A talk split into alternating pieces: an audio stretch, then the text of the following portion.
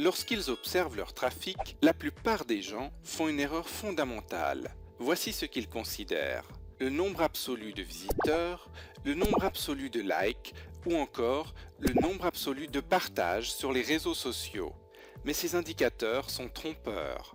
Voici pourquoi. Tous les visiteurs ne se valent pas. Lorsque vous avez une activité commerciale sur Internet, cela ne sert à rien d'avoir une foule de visiteurs sur votre site web.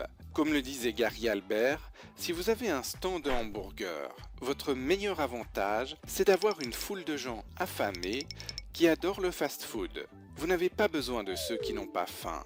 Vous n'avez pas besoin de ceux qui cherchent de la haute gastronomie. Vous voulez ceux qui ont faim maintenant et qui feraient n'importe quoi pour ingurgiter vos hamburgers. Sur Internet, c'est pareil. Rien ne sert de calculer le nombre absolu de visiteurs, de likes ou de partages, car ces chiffres ne disent rien sur la qualité de votre audience. Voici comment faire la part des choses.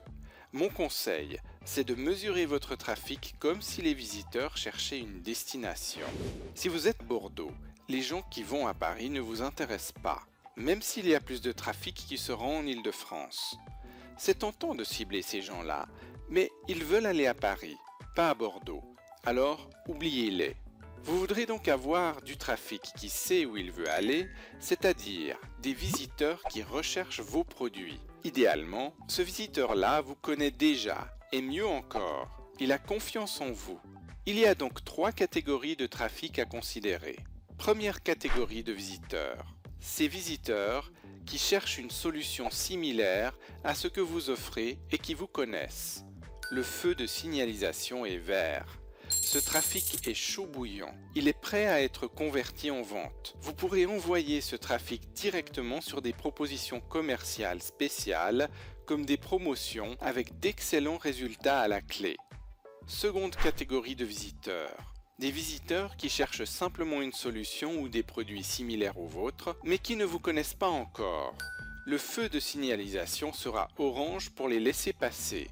C'est du trafic chaud. Il s'agira de conduire ce visiteur sur des contenus qui l'éduquent sur vos produits ou vos services. L'erreur à ne pas commettre, c'est d'amener ce trafic immédiatement sur des propositions commerciales. Pourquoi?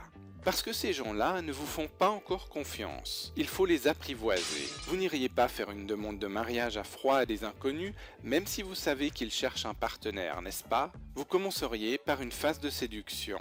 C'est pareil avec ce trafic chaud.